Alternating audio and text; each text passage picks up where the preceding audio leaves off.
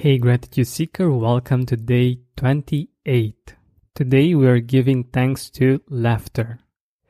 It has such a positive impact in our life, and uh, there's even a story about a woman that had cancer that uh, was able to cure her cancer with laughter.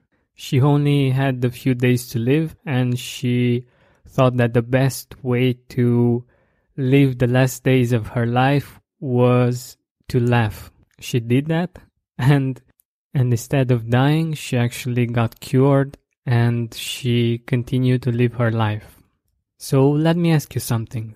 Can a kangaroo jump higher than a house? Of course, a house doesn't jump at all. A wife complains to her husband. Just look at that couple down the road. How lovely they are. He keeps holding her hand, kissing her, holding the door for her. Why can't you do the same? The husband. Are you mad? I barely know that woman. And here is another one. My dog used to chase people on a bike a lot. It got so bad, finally I had to take his bike away. I hope that uh, you enjoyed at least one of these uh, short jokes laughter does make life much more enjoyable and it's a great way to resolve conflicts as well.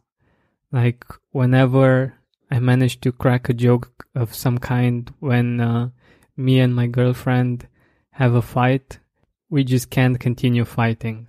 And it's something that I am very thankful for and especially when when I'm with friends and we laugh a lot, it's a really beautiful feeling that get, gets you back into the present moment and into a in a very enjoyable state.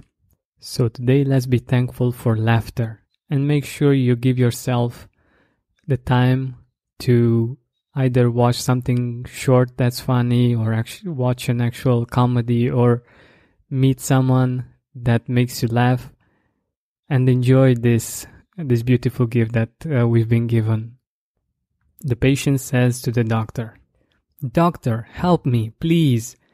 Every time I drink a cup of coffee, I get this intense stinging in my eye.